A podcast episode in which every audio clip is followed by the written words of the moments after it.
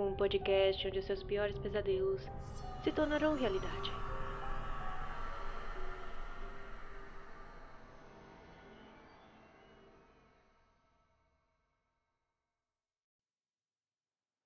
Velhos contos de marinheiros circulam através das gerações. Contos estes que vão desde avistamentos de criaturas crípticas a encontros sinistros com barcos fantasmas, como o Flying Dutchman e o Mary Celeste, que foram protagonistas de diversas histórias de terror durante séculos. Futuramente, podemos abordar essas histórias em outros episódios.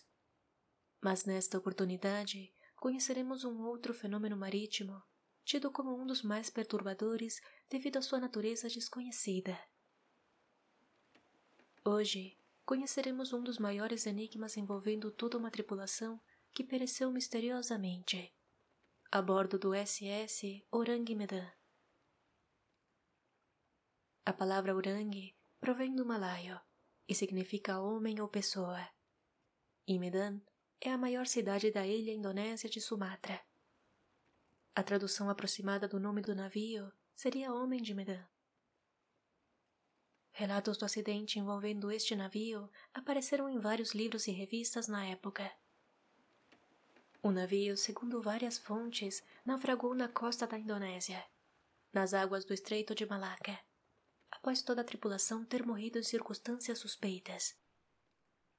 Sua exatidão factual e até mesmo a existência do navio, no entanto, não são confirmadas e detalhes sobre a história e a construção do navio permanecem desconhecidas. As buscas por qualquer registro oficial ou investigações de acidentes compatíveis com os detalhes dessa história têm se mostrado infrutíferas. Alguns investigadores acreditam que a história do Orang Medan é uma velha lenda de marinheiros, devido à falta de registros de um navio com este nome. No entanto, muitos asseguram que existiriam motivos que justificariam a falta de registros.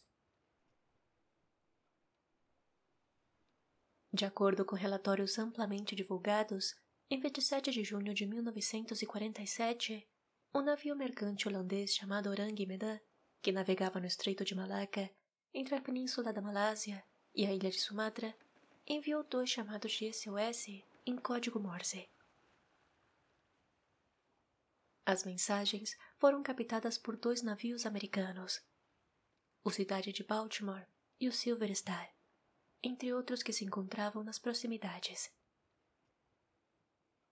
O conteúdo dessas mensagens de socorro e a combinação de mais de um chamado causou estranheza nas tripulações dos navios americanos. Após obter resposta do Silver Star, Orang Medan indicou em uma mensagem a sua posição naquele momento. 179 graus ao oeste e 20 graus ao sul. Logo após isso, o operador de rádio a bordo do navio com problemas enviou a seguinte mensagem em código Morse. SOS de Orang Medan. Nós flutuamos. Todos os oficiais, incluindo o capitão, estão mortos caídos na sala de mapas e na ponte. Provavelmente toda a tripulação está morta. Em seguida, veio uma série de sinais indecifráveis de código Morse, e a conexão foi interrompida. No entanto, mais tarde, o operador de rádio conseguiu entrar em contato com o Silver Star uma última vez, e as palavras Eu morro foram claramente introduzidas. E por fim, a comunicação foi encerrada por um silêncio sepulcral. Naquele momento, o navio Silver Star estava a 210 milhas náuticas ao sudeste da posição relatada pelo Orang Medan e se encontrava a umas 19 horas de navegação do navio em problemas. E ao que tudo indicava, ele estava à deriva. Notando a terrível urgência da mensagem, o capitão e a tripulação do Silver Star não perderam tempo em mudar seu rumo. Todas as tentativas de entrar em contato por rádio com Orang Medan falharam. O navio Cidade de Baltimore tinha um médico a bordo e continuou em comunicação com Silver Star pois estava localizado a mais de 800 milhas náuticas do local relatado pelo navio em perigo. No dia seguinte, em 28 de junho de 1947, por volta das nove horas no horário local, o Orang Medan foi avistado. Não havia fumaça na chaminé e o vapor não mudava a direção do navio. O Silver Star circulou a embarcação em problemas, a várias centenas de metros de distância, e tocou a sirene do navio diversas vezes, mas não conseguiram avistar ninguém a bordo. O Orang Medan tinha uma ligeira inclinação para este bordo, ou seja, para o lado direito da embarcação, mas não apresentava nenhum dano aparente.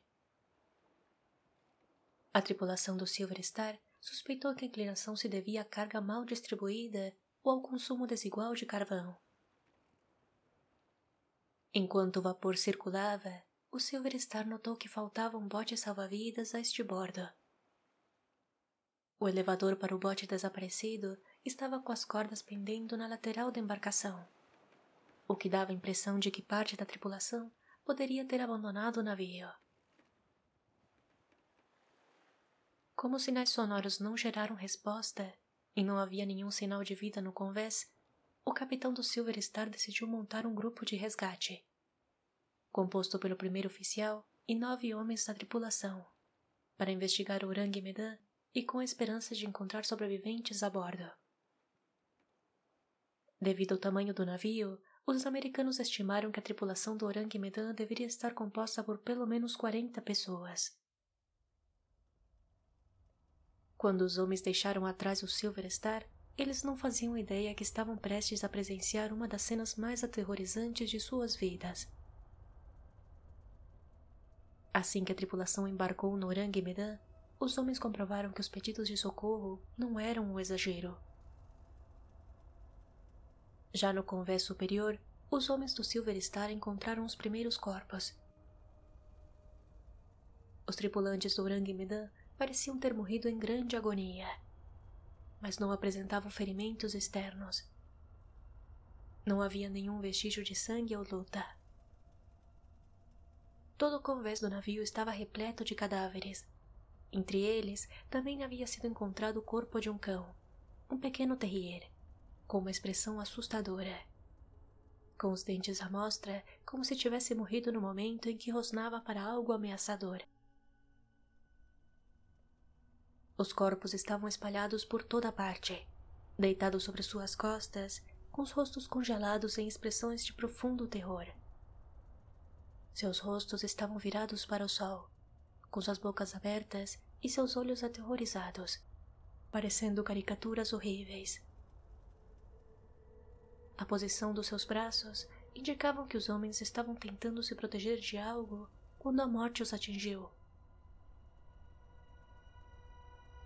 O grupo de embarque encontrou os restos mortais do capitão na ponte, enquanto os cadáveres de seus oficiais estavam espalhados na sala de mapas e no banheiro. O oficial de comunicações foi encontrado em seu posto, morto como os demais, e com seus dedos apoiados no telégrafo. Todos os cadáveres, de acordo com os relatos, carregavam as mesmas expressões aterrorizadas, e nenhum sobrevivente foi localizado. Abaixo do convés, os membros do grupo de busca encontraram cadáveres na sala da caldeira mas quase tão perturbador quanto este achado sombrio foi o fato de que os membros da tripulação americana afirmaram ter sentido um frio extremo no porão. Mesmo que a temperatura lá fora fosse de um calor escaldante. A esperança de encontrar o diário de bordo, ao vasculhar a ponte e a cabine do capitão, não se concretizou. Todos os documentos do navio pareciam ter sido levados pela tripulação do bote salva-vidas desaparecido. Ao todo, 22 cadáveres foram encontrados. Embora a equipe de busca pudesse ver evidências claras de que a tripulação do Orang Medan sofreu profundamente no momento de suas mortes, eles não puderam encontrar ferimentos nos cadáveres, que rapidamente estavam começando a se decompor. Também não observaram nenhum dano ao próprio navio. A tripulação do Silver Star começou então a preparar o navio para ser rebocado até o porto mais próximo. Quando o incêndio começou repentinamente no compartimento de carga número 4, forçando o grupo a evacuar apressadamente do condenado cargueiro holandês. Quando o grupo de resgate tinha percorrido cerca da metade do caminho até o Silver Star, houve várias explosões a bordo do Orang Medan que não destruíram totalmente o navio, mas deram início a um grande incêndio. Durante horas, o Silver Star observou o navio a vapor em chamas, que finalmente ficou de lado e afundou sob as águas. A profundidade do mar neste ponto é de cerca de 5 mil metros, impedindo assim que qualquer investigação adicional fosse realizada, e dando início a um dos mistérios marítimos mais intrigantes da era moderna. O capitão do Silver Star não tinha explicação para o incidente, mas suspeitava que Orang Medan carregava produtos químicos, munições e ou explosivos. Ele fez um registro do incidente no diário de bordo para relatar às autoridades no seu retorno.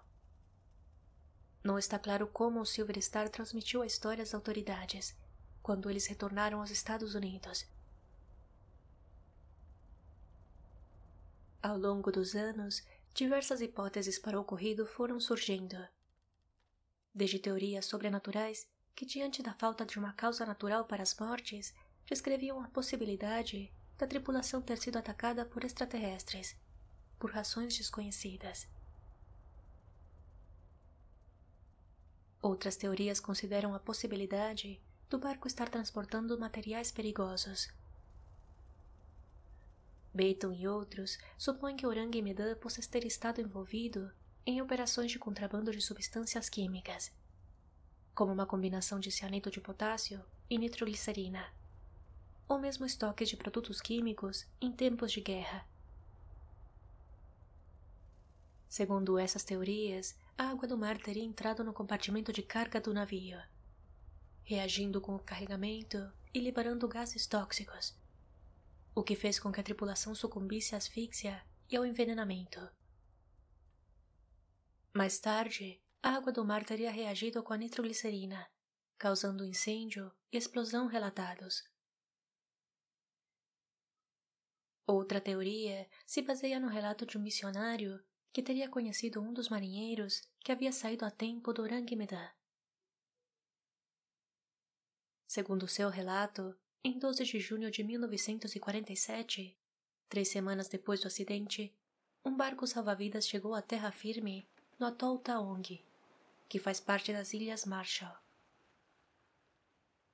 Dos sete passageiros, seis haviam morrido. O último sobrevivente recebeu os cuidados deste missionário. O homem alegava ser o segundo oficial do Orang Medan chamado Jerry Rabbit.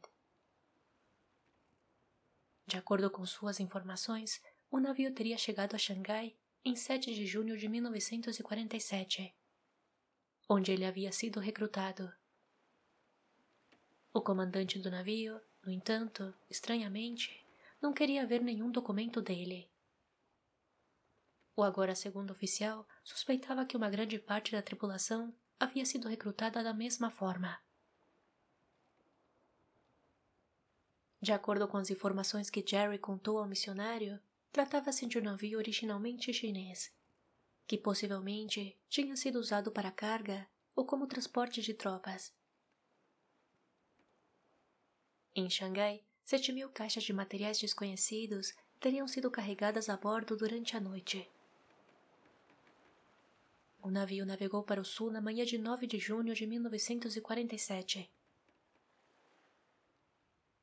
Em um pequeno porto, cerca de 80 milhas náuticas ao sul de Xangai, outras 8 mil caixas foram novamente trazidas a bordo.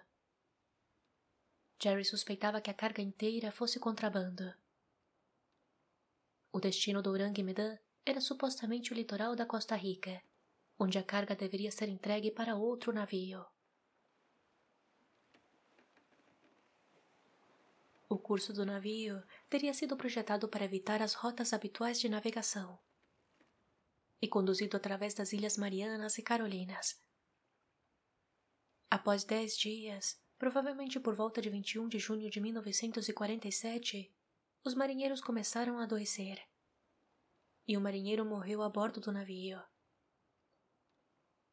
O capitão declarou que a causa da morte se devia ao calor, o que o segundo oficial considerou improvável. Embora na sala da caldeira, em virtude do clima tropical, prevalecesse temperaturas extremamente altas. Poucos dias depois, toda a tripulação que trabalhava nas máquinas começou a adoecer e a queixar-se de fortes dores no estômago. Examinando os papéis do navio, Jerry teria descoberto que Orangue Medan tinha carregado 15 mil caixas de ácido sulfúrico, cianeto e 20 latas de nitroglicerina. E concluiu que algumas caixas teriam vazado, o que havia produzido vapores tóxicos. Como o capitão se recusou a fazer uma chamada de emergência, Jerry, junto a seis tripulantes por conta própria, zarpou um bote salva-vidas e se afastou do navio, que agora estava funcionando a vapor, já que o motor do navio havia parado. Como o barco salva-vidas não estava equipado com água ou provisões, os outros seis ocupantes da embarcação morreram em poucos dias, devido ao intenso calor e à desidratação. E finalmente, o próprio Jerry morreu alguns dias após seu resgate. Outra teoria supõe que o navio transportava armas químicas que os militares japoneses haviam armazenado na China durante a guerra e que foi entregue aos militares americanos no final da guerra. Nenhum navio dos Estados Unidos poderia transportá-las pois isso deixaria rastros.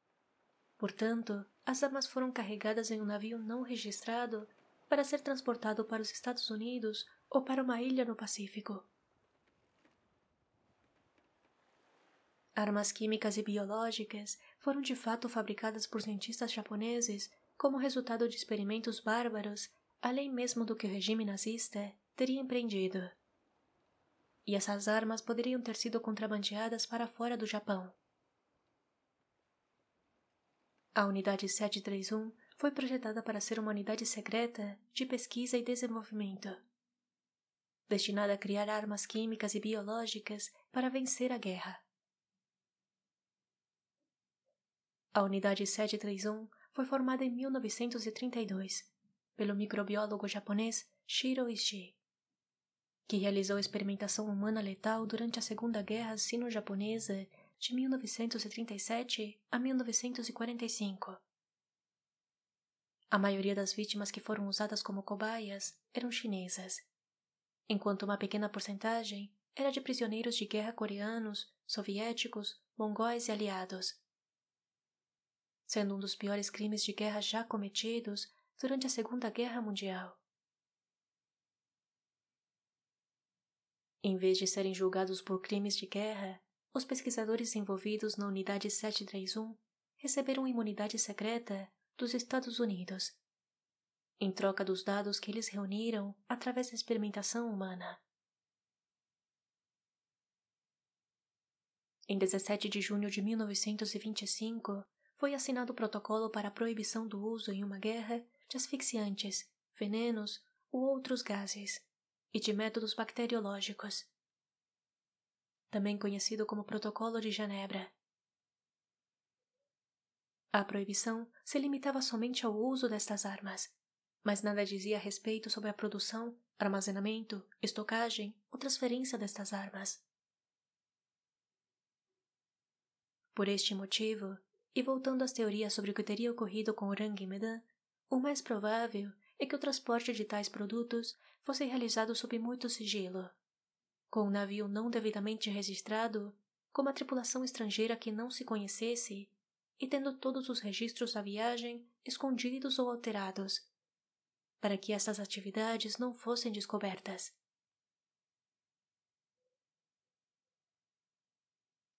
Vincent Guedes, em seu livro Horizontes Invisíveis Estranhos Mistérios do Mar Histórias Verdadeiras que Desafiam a Lógica, de 1965, apresenta a teoria de que um incêndio, ou mau funcionamento não detectado, no sistema da caldeira do navio, poderia ter sido responsável pelo naufrágio do Orang Medan. A fuga de monóxido de carbono teria causado a morte de todos a bordo. Com o fogo lentamente se espalhando até levar à destruição final do navio.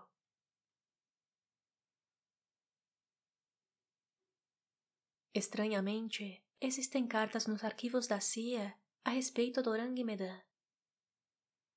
Em dezembro de 1959, C.H. Mark Jr., de Scottsdale, Arizona, enviou uma carta para Allen Dulles, o assistente do diretor da Agência Central de Inteligência dos Estados Unidos na época.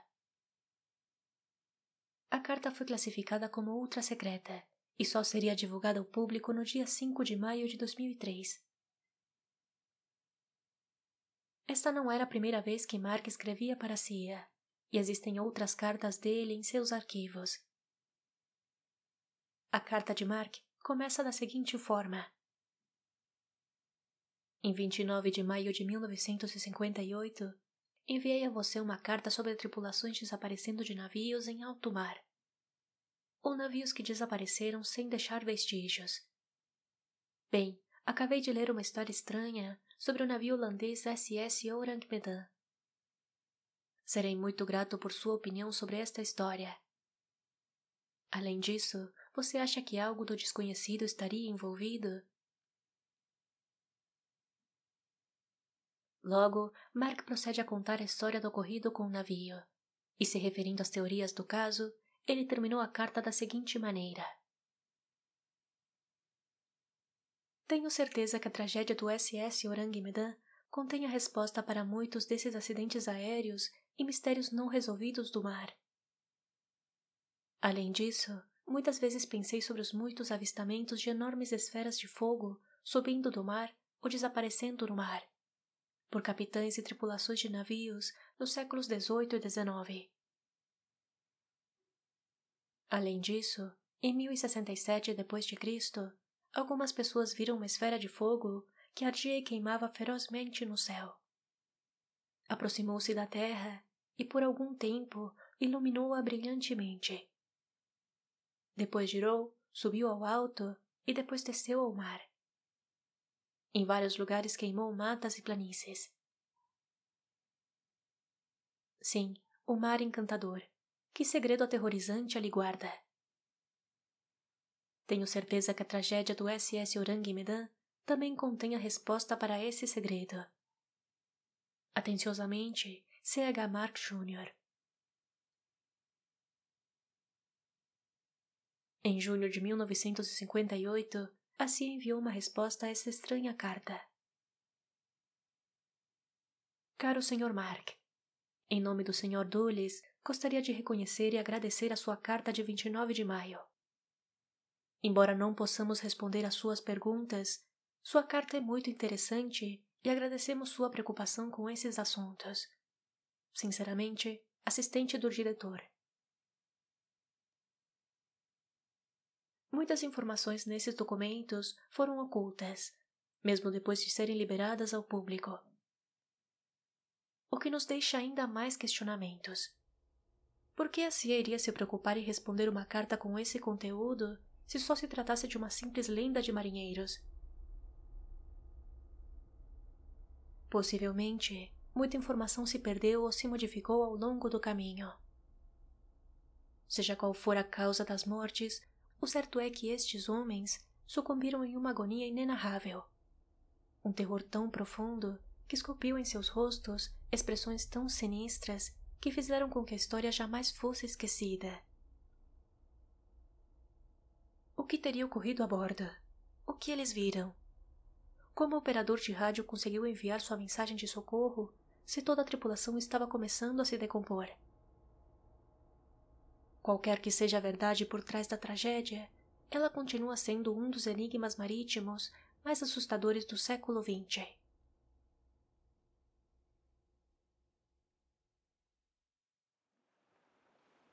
Avalie e siga este podcast. Isso seria uma enorme ajuda para a continuação deste programa. Inscreva-se no canal Pesadelos Reais no YouTube e, por favor, deixe seu like e compartilhe conosco o seu próprio relato ou sugestão de tema enviando para o e-mail que está na descrição. Considere me seguir no Instagram, no arroba podcast Pesadelos Reais.